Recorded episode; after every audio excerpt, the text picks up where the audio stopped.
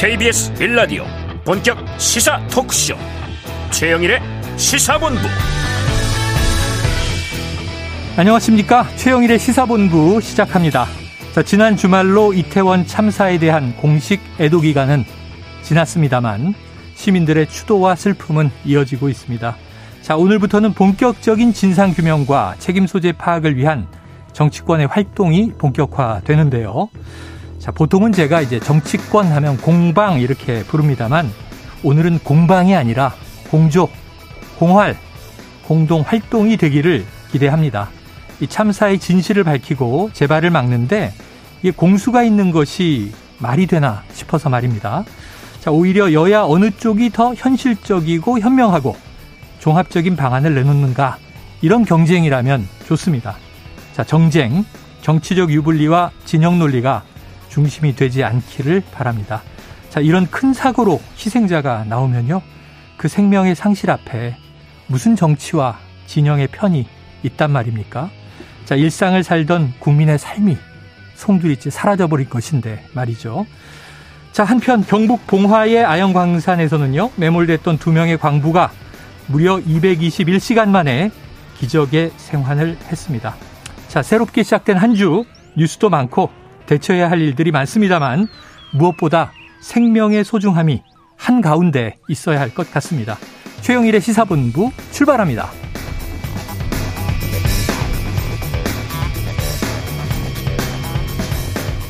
네, 1부에서는요, 오늘의 핵심 뉴스를 한입에 정리해드리는 한입뉴스 기다리고 있고요.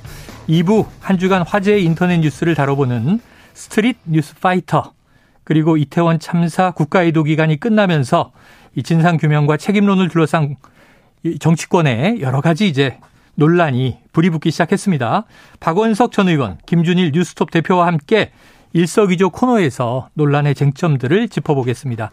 이어서 국제본부까지 만나봅니다. 자, 1부 마지막에 듣는 노래죠. 이 디저트송 신청 기다리고 있으니까요. 오늘 듣고 싶은 노래가 있으시면 문자 샵 9730으로 자유롭게 보내주시기 바랍니다. 짧은 문자 50원, 긴 문자는 100원이고요. 자, 오늘의 디저트송 선정되신 분께는 치킨, 치킨 쿠폰을 보내드리고 있습니다. 많은 참여 부탁드립니다.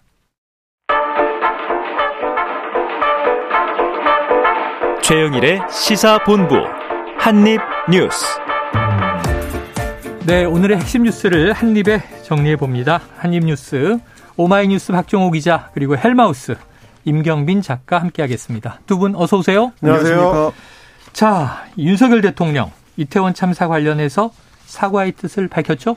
그렇습니다. 그러니까 윤 대통령이 이제 지난주 금요일부터 뭐 토요일, 일요일 사흘 연속으로 종교계 추모 행사에 참석을 했습니다. 네.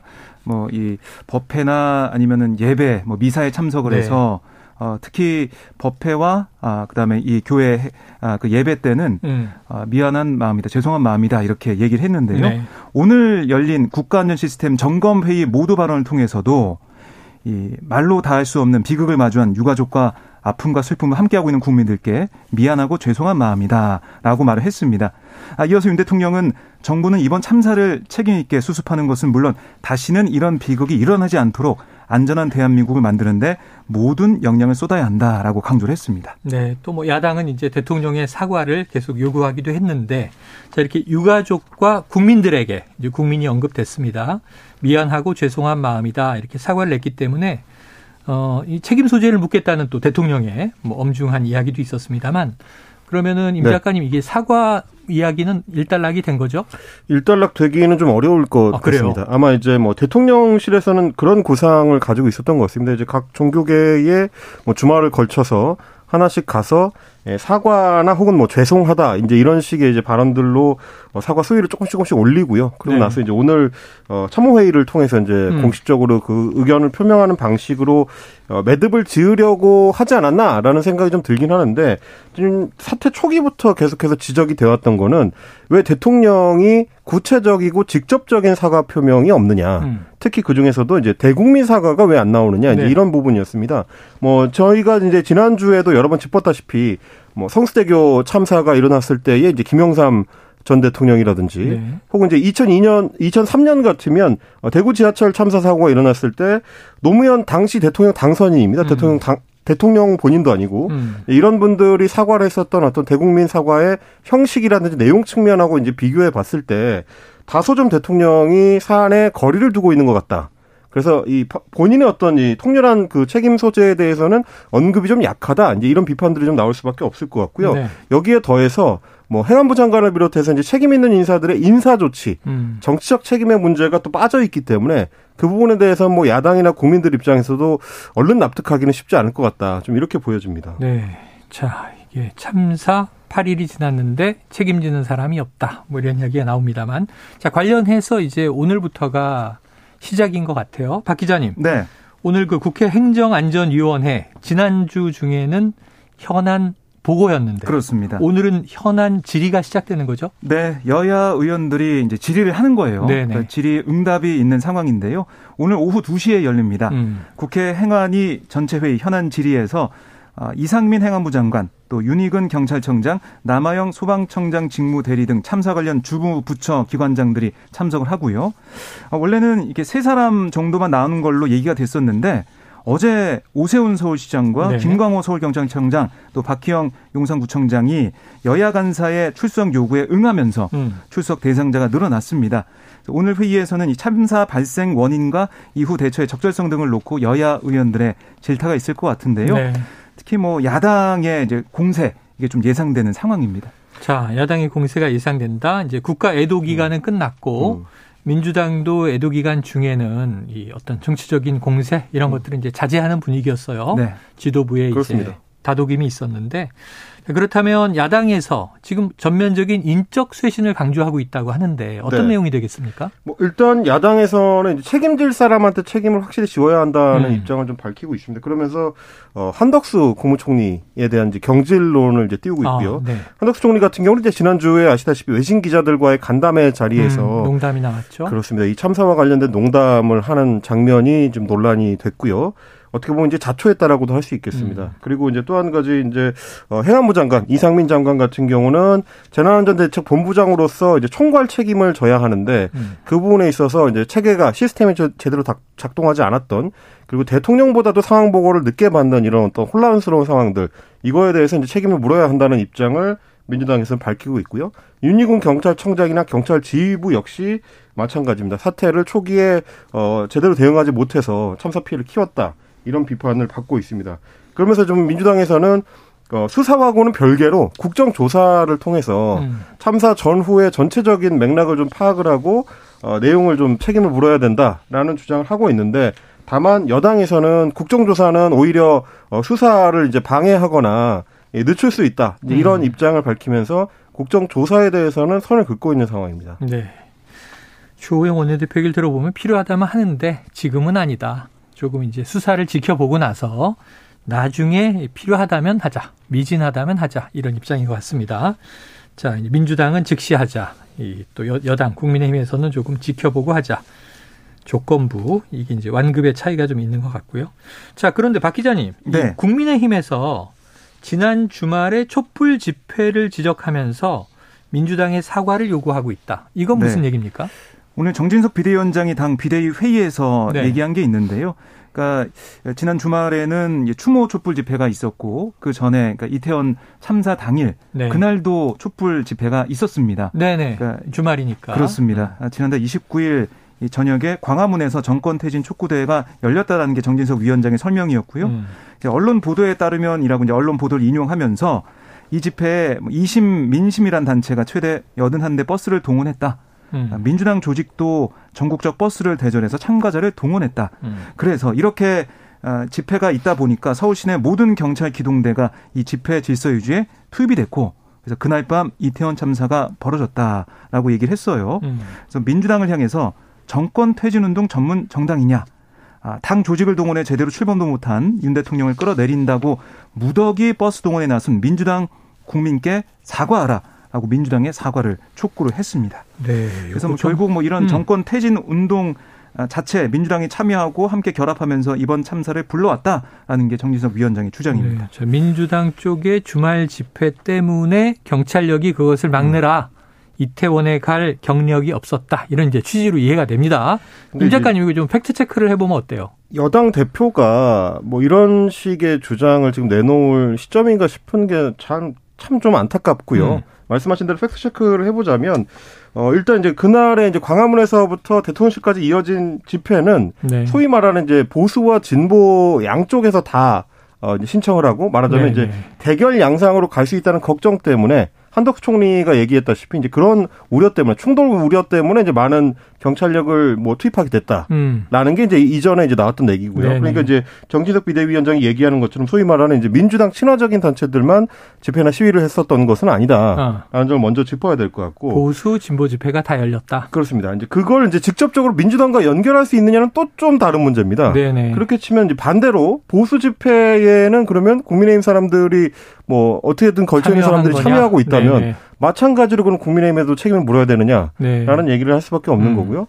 또 한 가지는 이런 맥락도 있습니다. 이제 어, 소위 말해 민주당에서 당직을 지냈거나 뭐 관련된 인사들이 있다고 해서 그거를 이제 민주당의 책임으로 몰아갈 수 있느냐. 그렇게 치면 뭐 지난 주에 있었던 어 이제 김성애 전 다문화 비서관 네네. 네. 같은 경우에 정말 참혹한 발언들, 피해자를 탓하고 아. 피해자 유가족을 탓하는 참혹한 발언들을 네. 페이스북을 통해서 했는데 그렇게 치면 그러면 대통령실이라든지 혹은 여당에서 그 발언들에 대해서 직접적인 책임을 져야 되느냐 음. 이런 문제들이 다 얽혀 있는 거라 어, 국민의힘에서는 지속적으로 야당을 향해서 정쟁화하지 말라라고 얘기를 하고 있는데 네.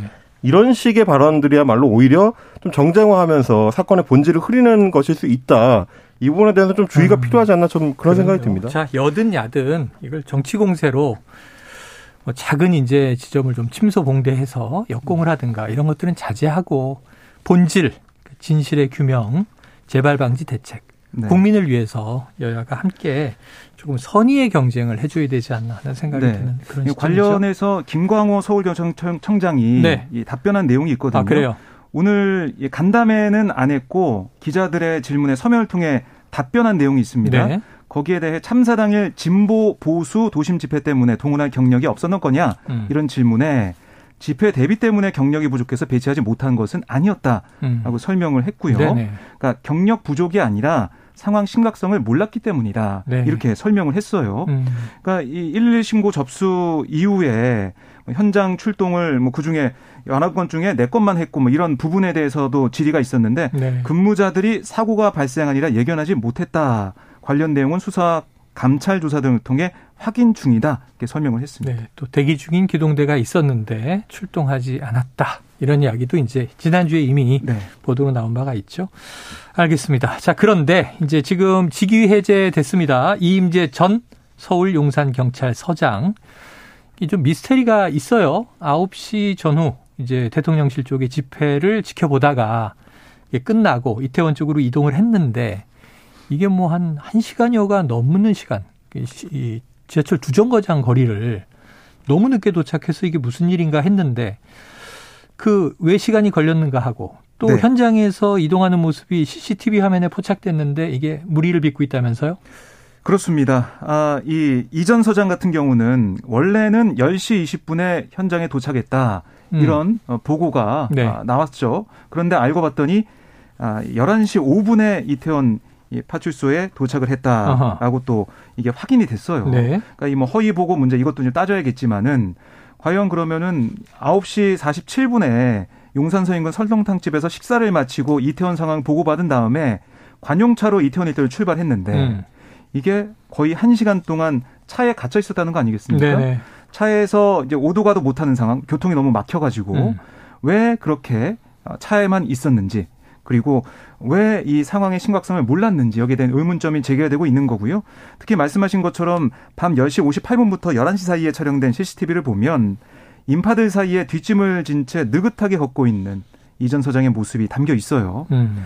아, 이때는 이미 이제 이태원 참사가 벌어진 지 40여 분이 지났을 때 아니겠습니까? 그래서 이전 서장은 관용차로 이동을 하다가 그것도 안 돼서 걸어서 가는 상황이었는데 뒷짐을 지고 있는 모습 이게 지금 알려지면서 비판을 받고 있는 상황이고요. 이전 서장의 얘기를 들어보면 관용차로 이동하는 과정에서 큰 문제가 없다는 보고를 받아서 사안의 심각성을 몰랐다라고 감찰 조사 과정에서 진술한 걸로 알려지고 있거든요. 음. 왜112 신고가 이렇게 6시 34분부터 들어온 상황에서도 심각성을 몰랐는지 과연 이 지휘 체계가 어떻게 작동이 된 건지 여기에 대한 비판이 계속 커지고 있습니다. 이게 납득이 안 돼서 이 설명이 됩니까? 그 이제 이게 도대체 이해가 안 되는 네. 상황이거든요. 어, 용산 서장이 사실은 이 상황을 이제 일선에서 총괄해야 되는 실무 책임자라고 그렇죠? 할수 있는데 음. 그 중간 과정에서 보고를 자기가 윗선으로 하려고 해도 음. 정확한 보고를 받아야 상황 파악이 돼야 네네. 그게 네, 이제 네. 가능한 건데 음. 한 시간 동안 그냥 차에서 관용차에서 기다렸다는 얘기는 물론 뭐 그냥 뺑뺑 도는 것도 있었겠습니다만은 음. 차 안에서는 본인이 현장과 통화를 하든 뭘 하든 해서 이제 계속 상황을 파악할 수 있는 예, 예. 시간이 충분했다는 얘기잖아요. 음. 그런데도 불구하고 내려서 파출소까지 걸어가는 동안에 여유 있게 갔다는 거는 상황 파악을 전혀 엉뚱하게 하고 있었다는 얘기가 되는 음. 거예요. 그러면 여기에 도대체 어떤 식의 보고가 이루어졌길래 예, 관할 서장이 이렇게 엉뚱한 상황 인식을 할 수가 있는가? 이제 이거를 첫, 첫 번째로 하나 짚어봐야 될 것 같고, 그 다음에 이태원 파출소에 가서도 옥상에 올라가서 상황을 파악하려고 하는데 30분이 걸렸다는 거 아닙니까? 음. 보고가 이제 서울 경찰청장한테 올라가는데 그렇다는 얘기는 지금 보도에 따라서는 이태원 파출소에서 해밀턴 호텔 옆 골목의 상황이 안 보인다는 거예요. 음. 그러면 도대체 이 용산 서장은 왜 옥상에 올라간 거며 음. 그 30분 동안은 도대체 뭘 했는가? 왜 빨리 경, 어, 서울청장한테 보고를 해서 기동대 투입 같은 추가 경력 투입이 이루어지도록 하지 않았는지 음. 이런 것들에 대해서 이제 책임을 져야 될 것 같고 또 하나는 지금 이 음. 상황의 인식의 안일함을 보면 그날 어, 대부분 지휘급에 있는 책임자들이 비슷한 인식을 갖고 있었습니다. 네. 예를 들면 용산구청, 용산구청도 역시 마찬가지로 이태원에 대해서 이제 책임을 가장 좀 크게 져야 되는 기관 중에 하나인데 음. 용산구의 CCTV 관제센터에서도 계속 들여다보면서 그 상황을 모니터링 하다가 문제가 생기면 보고하거나 상황 일정을 적어놔야 될 관제 요원들이 이 이상 신호가 있다는 거를 단 한 건도 적지 않았다는 거예요. 음, 업무 일지에다가. 그렇다는 얘기는 CCTV를 통해서 그거를 안 보고 있었거나 음. 보고서도 상황을 전혀 파악하지 못했거나 음. 아니면 제대로 주시하지 않았다는 네. 얘기가 되는 거 아니겠습니까? 그러, 그러다 보니까 용산 구청장도 당일에 뭐 지방에 내려갔다가 올라오는 길에 용산 그 거리를 지나갔음에도 불구하고 상황 파악을 전혀 못하고 문제가 생긴 거에 대해서도 지역구 국회의원인 어, 권영세 통일부 장관한테만 이런 어떤 보고 일종의 보고 같은 걸 하고 이런 상황 인식들이 전반적으로 경찰 지휘부와 음. 어, 지자체 이 장과 전반적으로 이태원에 10만여 명의 인파가 몰리면 혹시 어떤 문제가 생겼을 때 어떻게 대처해야 되겠다는 음. 생각 자체가 머릿속에 아예 없었다. 자, 임 작가님이 그 얘기를 하니까 지금 생각이 나서 여쭤보는데 119 최초 신고 시각이 10시 15분으로 알려졌는데 그 이전에도 한 차례 압사 사고 추정 신고가 접수된 것으로 확인이 됐고 음. 무엇보다 용산서에 헬로윈 기간 안전 우려 보고서가 세 건이나 작성됐었는데 이 보고서들이 삭제된 정황이 있다. 이건 무슨 얘기예요? 그러니까 이게 계속해서 나오는 얘기가 네. 용산서에서는 이런 우려되는 상황을 얘기를 했다, 보고했다 얘기 나오고 있고 용산서 차원에서 그렇습니다. 특히 이제 내부 보고서까지 작성이 돼서 어. 이게 뭐 보고가 어떻게 되는지 봐야겠지만은 작성이 돼 있다는 것은 용산서 내부에서는 이렇게 판단해서 대응해야겠다는 생각을 하고 있었다는 거 아니겠습니까? 네. 그런데 이게 참사 이후 삭제된 정황이 이제 포착이 돼가지고 지금 감찰하고 음. 수사까지 아마 갈 것 같은데요. 이 이게 용산서에서 이 사항을 파악 못했는지 아니면은 파악해서 윗선에다 보고를 하고 쭉 올라가야 되는데 어느 선에서 막혀버리는 건지 이것도 봐야 될 것 같아요. 알겠습니다. 119의 문제 지금 말씀해 주신 게 네네. 사실 이런 대목입니다. 원래는 이제 10시 15분에 최초 119 신고가 접수된 걸로 보도가 됐었죠. 소방청에서 얘기를 했었는데 이번에 그 지휘본부 아 저 중대본하고 이제 회의한 내용을 보니까 음. 밤 10시 12분 그러니까 최초에 알려졌던 것보다 네네. 3분 먼저 한 신고자가 어 119 전화로 신고를 했다는 거예요. 음. 그런데 음. 내용 자체가 굉장히 좀 급박해 보입니다. 예, 예. 뭐 이태원인데 숨이 막혀가지고라는 대목이 네네. 통화 내용 중에 들어 있습니다. 근데 이제 전화 연결 상태가 워낙 좀 제대로 안 되고 음. 그리고 접수자가 이제 계속 얘기를 하는데도 어, 휴대폰을 떨어뜨려서 아. 제대로 이제 통화가 안 된 채로 전화가 끊겨버리고 예, 예. 이런 이런 상황들이 이어집니다. 그러니까 말하자면 이거는 상황 파악을 어떻게 하느냐에 따라서는 그렇죠. 긴급 3분, 상황이냐 그렇습니다. 긴급 상황이라고 만약 판단했다 그러면 기존에 알려진 것보다 3분 먼저 투입이 가능한 상황이었던 거고 아시다시피 이제 숨이 막히는 상황에서는 소위 말하는 골든 타임이 한 3, 4분 정도로 음. 얘기가 되는데 3분 먼저 투입됐더라면 조금이라도 더 많은 사람들을 살릴 가능성이 있었지 않았을까 이런 점에서 좀 안타까운 예, 그래서 이제 진실 규명이 좀 명확하게 하게 돼야 되는 예, 이 부분이 아닐까 싶습니다. 알겠습니다. 자, 윤석열 대통령도 모든 것을 다 투명하게 명명백백하게 밝혀라. 책임 소재를 또 찾아내라 지시를 했으니까 오늘 이후에 국회 행안위를 중심으로 또 그 이후에 뭐 감찰 수사를 통해서 1점 정말 거짓 없이 모든 것이 명백하게 빠르게 밝혀져서 여기에 대한 진상 규명과 이후 재발 방지 대책이 나오기를 기대해 봅니다. 아마 계속 전해드리게 될 것 같고요. 자, 지금 12시 40분을 넘긴 시간입니다. 월요일 점심 시간 교통 상황 알아보고 이어가겠습니다. 교통정보센터의 이승미 리포터 나와주세요. 네, 이 시각 교통 상황입니다. 수도권 제일순환고속도로 일산에서 판교 방향인데요. 서운분기점에서 화물차 관련 사고가 났습니다. 2, 3차로 막고 처리 작업하고 있습니다. 개항부터 속도 떨어지고요. 서양고속도로 목포 방향은 안산분기점 1차로에 고장난 차가 있어서 주의하셔야겠습니다. 이후 순산터널부터 밀립니다. 용덤터널까지 정체되고요. 8탄분기점에서 화성 휴게소까지 막히고 경부고속도로 부산 방향 신갈에서 수원 사이 정체고요. 기흥과 천안에서도 속도가 떨어집니다. 또 청주와 남이 분기점, 옥천에서는 작업 여파로 밀리고 있고 영동고속도로 강릉 방향으로 용인 일대 정체 풀렸고요. 강원권 강천터널 부근과 새말에서 작업 여파로 정체입니다.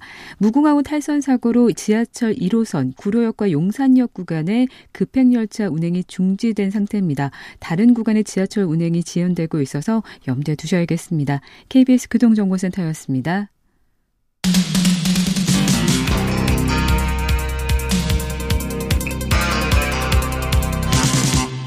최영일의 시사본부. 네, 국민들의 마음이 무겁습니다. 그런데 이런 무거운 소식 가운데 또 단비 같은 소식이 하나 전해지기도 했는데요.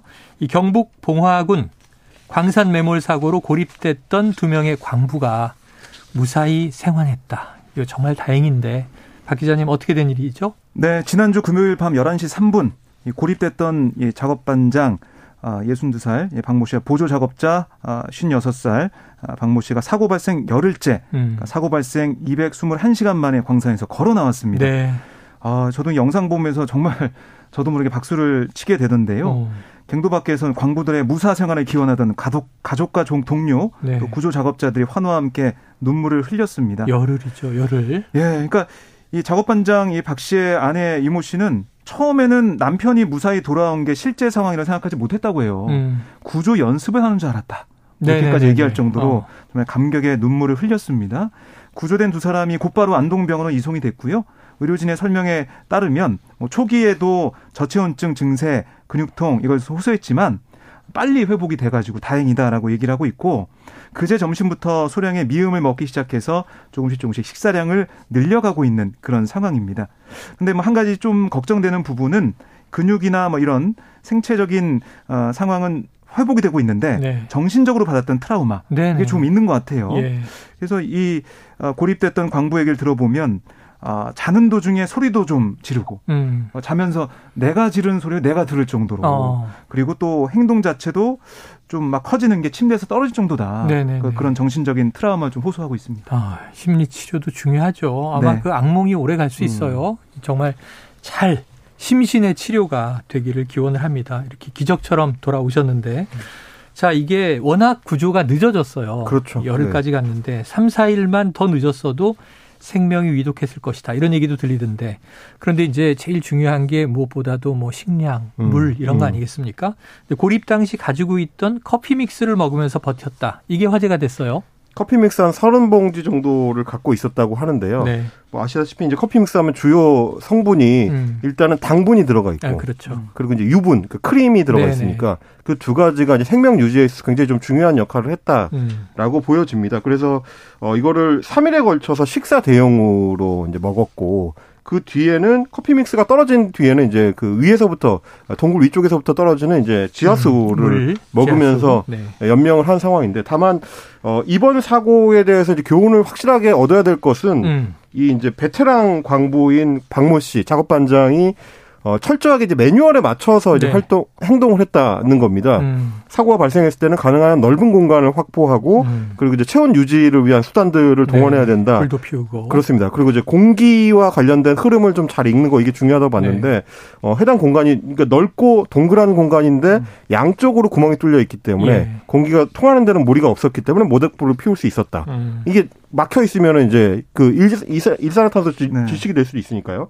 네. 이런 부분들이 잘 지켜졌기 때문에 생명 활동을 계속 이어갈 수 있었던 것 같고 음. 또 하나 이제 앞으로 밝혀져야 될 것들은 네. 사고가 난 과정 그리고 이제 수습 과정 이제 그렇죠? 두 가지입니다. 그렇죠. 뭐 이번에 이제 나, 얘기가 나오는 걸로는 이 광산에서는 나오면 안 되는 것들 음. 생활 폐기물이나 뭐 탄광 폐기물로 보이는 뭐 토사라든지 네. 모래라든지 이런 것들이 쏟아져 나왔다라는 증언이 있었기 때문에 이 부분을 좀 명확하게 좀 살펴봐야 될 것 같고요. 안전 조치가 충분히 있었는지 그리고 이제 사고가 발생하고 나서도 곧바로 신고가 이루어지지 않고 회사에서 자체적으로 처리를 하려다가 조금 신고가 늦어졌던 거 음. 이런 부분에 대해서도 책임 소재를 좀 명확히 밝힐 필요가 그렇습니다. 있어 보입니다. 자 희망과 의지로 버텼는데 정말 살아 돌아오셔서 다행이고요. 감사하다는 말을 드리고 싶습니다. 그런데 말씀하신 대로 이런 매몰 사고의 발생 원인 왜 이렇게 구조가 늦어졌는지 이건 또 앞으로 철저하게 밝히고 보완해, 보완해야 할 대목입니다. 그런데 이게 사고 소식이 끊기지 않는 게요. 박 기자님. 네. 어제 오후에 서울 영등포역 인근에서 열차가 탈선을 했어요. 그렇습니다. 어제 오후 8시 45분 용산역을 출발한 익산행 무궁화 열차가 영등포역으로 진입하던 중에 객차 다섯 량, 또 발전차 등 모두 여섯 량이 선로를 일탈했습니다. 네. 이 사고로 열차에 탑승한 승객 279명 가운데 34명이 경상을 입었고요. 어. 부상자 가운데 21명이 인근 병원으로 옮겨지는 일도 있었고 또 부상자 가운데는 인도인 3명, 일본인 1명, 네팔인 1명, 외국인 5명도 포함이 됐습니다. 그래서 SNS나 이런 곳에는 이때 현장에 있었던 분들의 네. 목격담이 막 올라오고 있는데 음. 갑자기 뭐 기차가 막 흔들리더니 의자가 제멋대로 돌아가고 정전되고 기차가 멈췄다. 또 열차 안에서 연기도 났다. 그리고 너무 무섭고 심장이 떨린다 이런 얘기도 하고 계시고요. 결국 이 82개 열차가 20분에서 최장 3시간가량 어제 이제 지연 운행하면서 음. 휴일 철도를 이용하려던 고객들이 큰 불편을 겪었고 지금 탈선 사고 원인은 국토부 항공철도 사고 조사위가 조사를 하고 있습니다. 네. 그런데 이건 또 뭐죠? 이거 오늘 출근길에 탈선 사고 때문에 지각했다.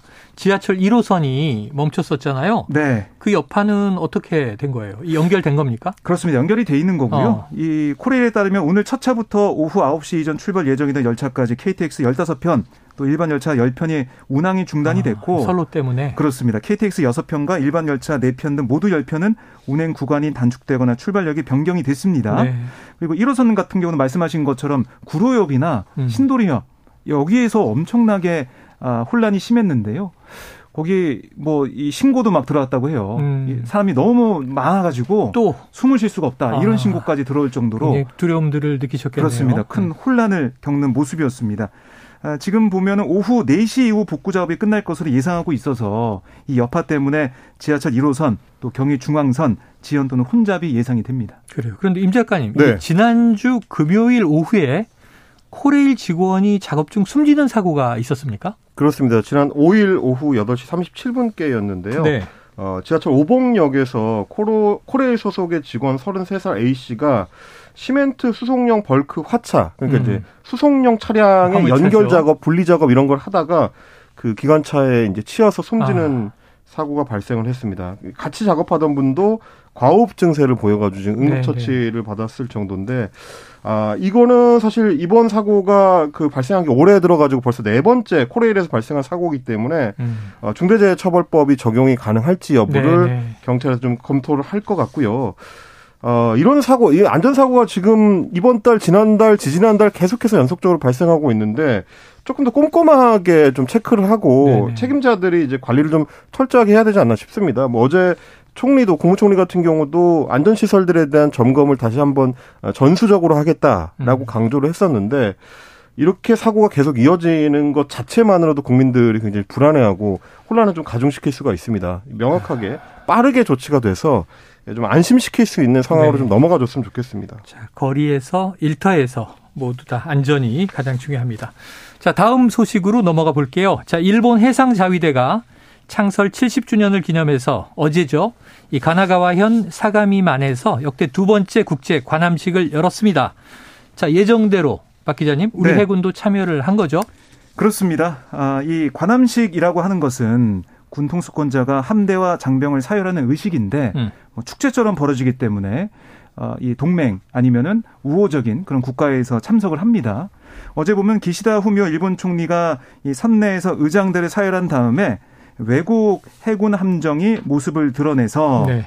이 기시다 총리 또 이 함대를 향해서 경례하는 그런 모습이 연출이 됐거든요. 음. 우리가 이제 파견한 어, 함정이 최신의 군수 지원함 그러니까 만 천톤급의 소형함이에요. 네. 그래서 12개 나라 중에 아홉 번째 순서로 우리가 항해를 했고요. 어, 우리도 다른 나라 해군들과 마찬가지로 이 함대를 향해 거수 경례를 했는데 음. 사실 이 한국 해군은 2015년 이후 7년 만에 일본이 주최하는 관함식에 참가를 했는데요. 네. 어, 우리 해군이 참가를 했지만은 가기 전까지 계속해서 여러 가지 우려의 목소리가 나왔는데 결국 우길기를 달고 있는 이 함정에 경례했다. 아, 이런 여러 가지 논란이 다시 한번 불거진 상황입니다. 네, 이렇게 이제 군수 지원함을 또 굳이 보낸 건 우리 전투 승조원들이 우길기와 모양이 거의 같은 해상 자위대기에 경례하는 모습을 보이지 않으려는 취지다. 이런 분석도 나오고 그랬어요. 네. 자, 하지만 임 작가님 이 비판의 목소리는 나오고 있네요. 나올 수밖에 없을 것 같습니다. 일단 뭐 우리 국민들 감정 자체가 이제 우길기를 일종의 이제 전범기로 인식하는 상황에서는 비판이 나올 수밖에 없을 것 같고요. 또 하나 좀 중요한 문제가 일본 외무성이 외무성 홈페이지를 통해서 공식적으로 우길기 자체가 아무 문제가 없는 전통적인 문양이다라고 홍보를 하고 있는 가운데 음. 해상 자위대 깃발을 그 대표적인 예시 중의 하나로 들고 있습니다. 네. 그러다 보니까 우리 국방부는 우길기하고 해상 자위대기는 다른 거다라고 홍보를 하고 예, 일본 외무성은 같은 거다라고 홍보를 하는 이제 좀 모순적인 상황이 연출되고 있는데 이런 네. 부분들을 좀 주의를 할 필요가 있을 것 같고요. 우길기 문제가 계속 문제가 되는 거는 일본이 지금 외무성에서 밝히고 있는 것처럼 음. 어, 이제 제국주의 시절의 그런 어떤 행태 자체에 대한 반성이 없기 때문입니다. 뭐, 일각에서는 2002년, 그리고 2015년에도 우리가 어, 해상 자위대에서 하는 그, 어, 군대 어, 국제 관함식에 참석을 했었는데 왜 이번에만 그렇게 유독 문제를 삼느냐라고 얘기를 하시는데 2002년 상황은 일본이 소위 말하는 고노다마나 뭐 이런 것들을 아. 명확하게 지키면서 과거사를 인정하고 있을 때군요. 그렇습니다. 그 네. 그 시점하고는 좀 차이가 있다라는 점을 명확하게 좀 인식할 필요가 있어 보입니다. 네. 자, 해마다 과거의 전례가 없었던 것은 아니지만 한일 관계 상황이 좀 많이 달랐다. 이런 점도 주목해야 되겠습니다. 자, 윤 대통령 오늘 오전에 이주호 사회부총리 겸 교육부 장관 임명을 제가 했군요. 그렇습니다. 아, 이렇게 됨으로써 이제 181일 만에 새 정부 출범 이후 181일 만에 내각이 다 이제 구성이 된 셈이에요. 그런데 이게 여야 청문 보고서 합의가 안 됐습니다. 보고서 제출이 안 됐지만 다시 한번 청문 보고서 채택 없이 임명한 인사가 됐는데 아, 이번 정부 들어서 14번째 인사가 됐습니다. 네. 뭐 이조 장관 이제 됐으니까 앞으로 여러 가지 현안이 산적해 있는데요. 네. 특히 이제 MB 교육으로 돌아가는 거 아니냐 이런 음. 우려가 나와 있는 상황에서 윤석열 정부의 교육 정책 어떻게 만들어 나갈지 많이 주목이 됩니다. 알겠습니다. 지켜보도록 하죠. 오늘 월요일에 한입뉴스 박정호 기자 헬마우스 임경빈 작가 함께했습니다. 두 분 말씀 고맙습니다. 감사합니다. 고맙습니다. 자 오늘의 디저트송은요 청취자 6920님입니다. 모두가 마음을 나누고 추스를 수 있기를 기원합니다. 하면서 팝송을 하나 신청해 주셨습니다. 벤 폴즈의 Still Fighting It 들으시고요. 저는 입으로 돌아오겠습니다.